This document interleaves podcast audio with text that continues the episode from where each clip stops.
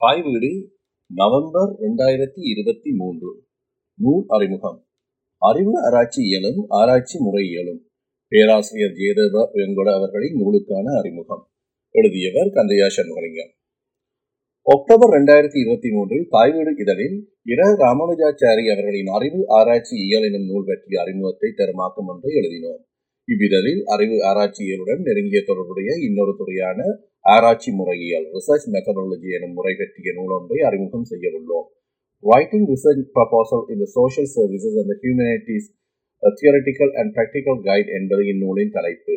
இதன் ஆசிரியர் பேராசிரியர் ஜெயதேவ எங்கட அவர். அறிவு ஆராய்ச்சியல் மெய்யியலின் ஒரு பகுதி. அறிவின் தோற்றம் ஒரிஜின் இயல்பு நேச்சர் உண்மை ட்ரூத் வேல்யூ சர்டிடியூட் வரம்புகள் லிமிட்ஸ் என்பன குறித்து ஆராய்வது அறிவு ஆராய்ச்சியல் என இர ராமானுஜாச்சாரி அவர்கள் கூறியிருப்பதை முன்னைய கட்டுரையில் எடுத்து காட்டினோம் ஆராய்ச்சி முறையியல் எனும் முறையியல் மெத்தடாலஜி பற்றிய கல்வி மெய்யியலின் அடிப்படைகளில் பிலாசபிக்கல் ஃபவுண்டேஷன்ஸ் கட்டமைக்கப்பட்டுள்ளது என்பதே சேது என்பது அவர்களின் கருத்தாகும். இக்கருத்தை பகுப்பாய்வு முறையில் விரித்துரைக்கும் உயங்கொட மெய்யியல் துறையில் இருபதாம் நூற்றாண்டில் ஏற்பட்ட வளர்ச்சியையும் ஆராய்கிறார். புதிய மெய்யியல் கோட்பாடுகள் ஆய்வு முறைகளின் மீது ஏற்படுத்திய தாக்கத்தினையும் அவர் விவரித்து கூறுகிறார்.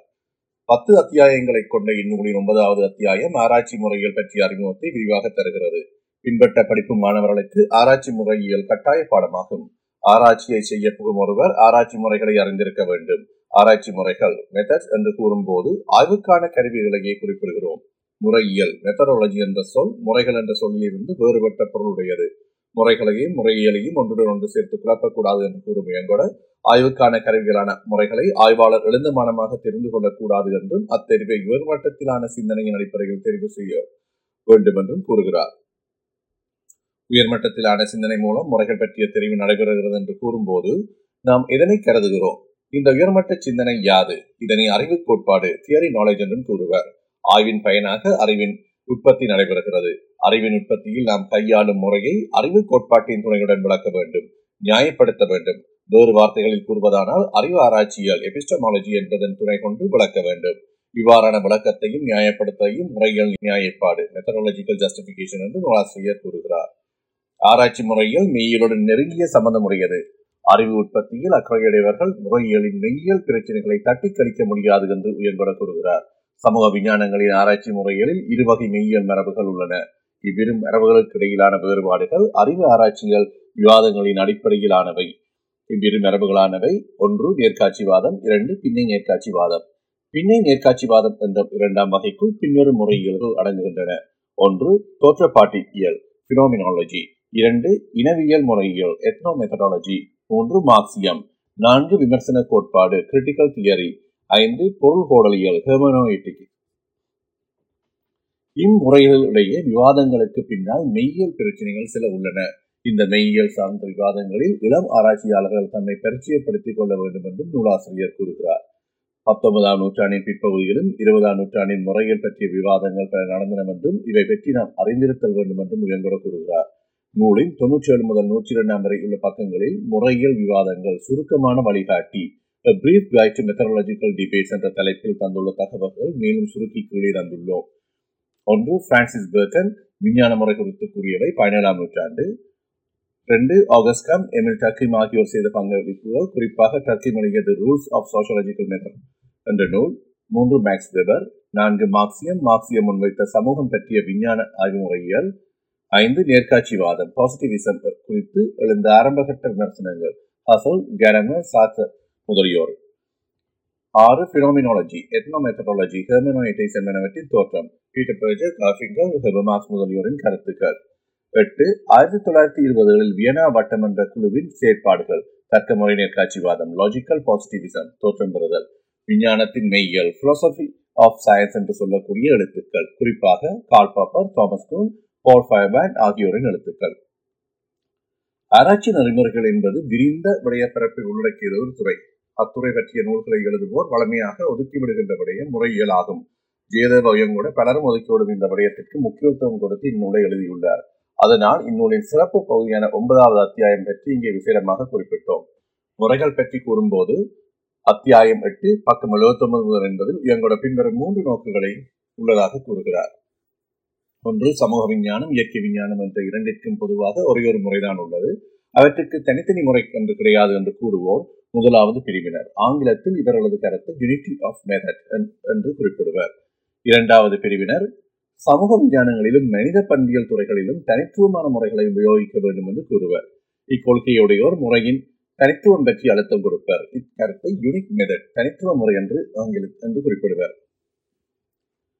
மூன்று இவ்விரு பிரிவினரையும் விட மூன்றாவது பிரிவினரும் உள்ளனர். இந்த மூன்றாம் பிரிவினர் முறைகளின் பன்மைத்துவம் ப்ளூராலிட்டி ஆஃப் மெதட்ஸ் அவசியம் என்று கூறுவர். எல்லா வகை முறைகளையும் தேவைக்கேற்றபடி உபயோகித்துக் கொள்ளலாம் என்றும் கூறுவர். இக்கட்டுரையின் தொடக்கத்தில் முறைகள் வேறு முறையியல்கள் வேறு என்றும் இரண்டையும் ஒன்றோடொன்று குழப்பக்கூடாது என்றும் எங்களோட கூறியிருப்பதை வாசகர்களுக்கு மீண்டும் ஞாபகப்படுத்த விரும்புகிறோம். முறைகள் முறையியல் ரெண்டுக்கும் இடையிலான தொடர்பை பின்வருமாறு சுருக்கமாக கூறலாம். நேர்காட்சிவாதம் ஒருமித்த முறை இரண்டும் ஏற்படுத்தும் தாக்கம் புறநிலைவாதமாக உருவாகும். தோற்றப்பாட்டியல் முதலியனவும் தனித்துவமான முறையும் ஏற்படுத்தும் தாக்கம் அகநிலைவாதமாக உருவாகும். மார்க்சியம் முறைகளின் பன்மத்துவம் ஏற்படுத்தும் தாக்கம் புறநிலை மற்றும் அகநிலை ஆகிய இரண்டுக்கும் சமதையான முக்கியத்துவம் உடையதாக இருக்கும். தோற்றப்பாட்டியல் மார்க்சிய மென்மனமும் பிறபல முறைகளும் பின்னை நேர்காட்சிவாதம் என்று வகைப்படுத்தப்பட்டுள்ளன. மேலே குறிப்பிட்ட நேர்காட்சிவாதம் பாசிட்டிவிசம் தீவிர புறநிலைவாத நோக்கை முன்னிலைப்படுத்தியது. இதற்கு மாறாக பினோமினாலஜி எத்னோமெத்தடாலஜி ஆகியன அகநிலைவாத கோட்பாடுகள் ஆகும் மார்க்சிசத்தை இவ்விரு எதிர்நிலைகளையும் நோக்க சேர்க்க முடியாது என்று எங்கூட குறிப்பிடுகிறார்.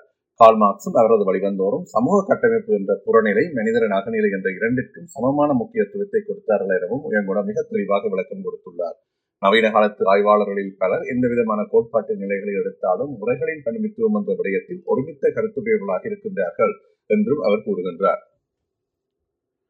கோட்பாட்டு அணுகுமுறை தியோரலட்டிக்கல் அப்ரோச் என்ற அத்தியாயத்தில் அத்தியாயம் ஏழு பக்கம் எழுபத்தொன்று முதல் எழுபத்தேழு சமூக விஞ்ஞானங்களில் மூன்று வகை கோட்பாடுகள் உள்ளன என்று குறிப்பிடும் நூலாசிரியர் அம்மூவகை கோட்பாடுகளும் குறித்த விடயப்பொருள் பற்றிய ஆய்வில் எவ்விதம் பிரயோகமாகின்றன என்பதை விளக்கியிருக்கும் முறை விதந்து குறிப்பிட வேண்டியது.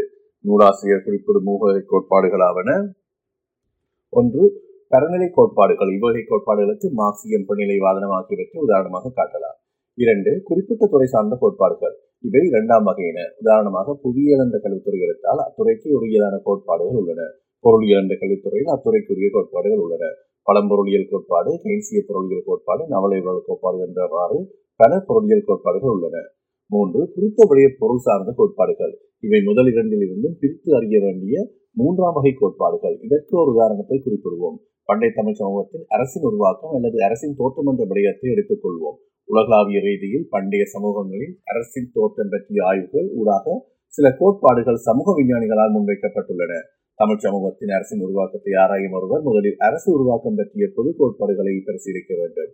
அக்கோட்பாடுகளை தமக்கு முந்தைய ஆய்வாளர்கள் பண்டை தமிழ் சமூகம் பற்றிய ஆய்வுகளில் புரோகித்திருக்கிறார்களா என்பதையும் ஆராய்ந்து பார்க்க வேண்டும். மேலே குறித்த மூவையான கோட்பாடுகளை ஒரு ஆய்வாளர் பொருத்தமான முறையில் பிரயோகிக்க வேண்டும் அல்லவா? உயங்குடன் கூறும் இப்பகுப்பு முறை ஆய்வாளர்களுக்கு சிறந்த வழியோட்டியாக உள்ளது. மார்க்சியம் என்பது ஒரு பரநிலை கோட்பாடு. அது ஒரு உலக கண்ணோட்டம். இதே போன்றுதான் பெண்ணிலைவாதி ஒருவர் பெண்ணிலைவாதம் என்ற உலக கண்ணோட்டத்தை உடையவராக இருப்பார். ஆய்வாளர்களிடம் பரநிலை கோட்பாடுகள் பற்றிய அறிவு இருப்பதால் மட்டும் அவர்கள் இதையும் சாதித்து விடப் போவதில்லை. குறிப்பிட்ட துறைக்குள் நுழையும் போது அத்துறை சார்ந்த கோட்பாடுகள் பற்றிய தெளிவு இருக்க வேண்டும். குறிப்பிட்ட துறைக்குள் ஒரு விடயம் சார்ந்த கோட்பாடுகள் பற்றி தெளிவான புரிதல் இல்லாமல் அந்த விடயம் பற்றி பேசும் தகுதி ஆய்வாளருக்கு இருக்க முடியாது என்று தமிழில் ஆய்வுலகில் காணப்படும் குழப்ப நிலைக்கு கோட்பாட்டு தெளிவின்மை முக்கிய காரணமாகும்.